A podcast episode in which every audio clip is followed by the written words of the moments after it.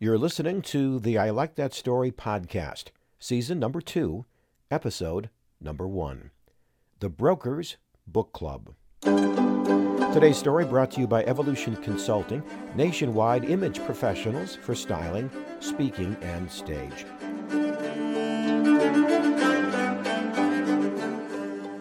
So, we have a new season, a new episode, a new year, and a perfect time to consider and make resolutions and plans as long as we realize that resolutions are possible to do on yourself and impossible to impose on others. For example, just the other day, I was walking down the hallway of a business and saw a cork board in a break room with Christmas cards on it. So, because I like to read and because I'm nosy, I read the following Greetings from a retired employee. I'll leave the name out.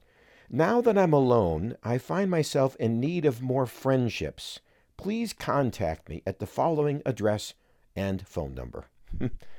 if only it was that easy.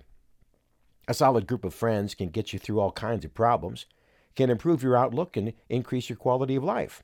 And you'd think we'd spend more time on getting and keeping friends, but as you are aware, it is not that easy, especially the older we get. So I'll pass on a really solid tip I learned from a stockbroker at a book club. I had just finished my third crime novel, Dead End, by J.J. Gould on Amazon. The commercial's now over. Anyway, I was reading excerpts to a group of women, about 10 or so, that belonged to this book club.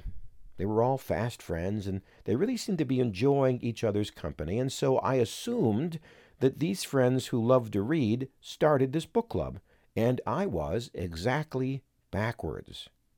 A stockbroker, I'll call her Jean, lived in the Chicago area for most of her adult life when she was called home to take care of a sick parent, and after getting here, she realized that one, both parents needed her, two, she wanted to stay here and help them, three, this would be a long term commitment, and four, that meant she would leave all of her friends behind in Chicago.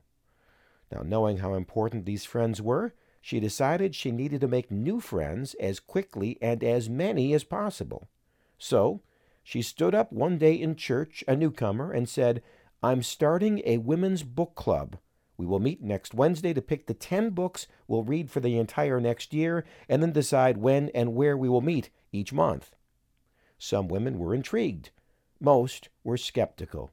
I don't like reading that much. And Jean said, Well, please, then don't come. But eight did come that first night, and that eventually grew to twelve. And over the course of reading, talking, arguing, sharing personal stories, this book club grew into a group of Jean's friends that happened to also read. It was a great strategy. Maybe you'll do something similar. If it's a resolution or goal or dream or desire of yours to make some new friends, you know already that it isn't quick or painless, or is it impossible?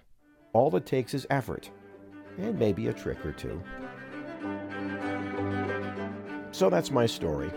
If you want to get a free newsletter that features a good story and three bad dad jokes, I email once a month an e letter shoot me a message on my website, I like that story.net, and I'll make sure you get them.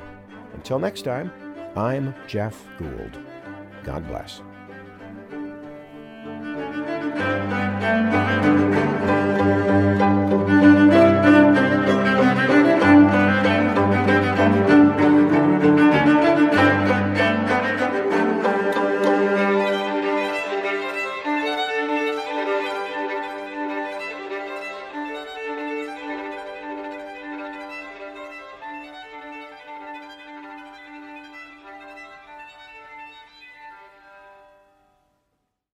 This podcast is a part of the C Suite Radio Network. For more top business podcasts, visit c-suiteradio.com.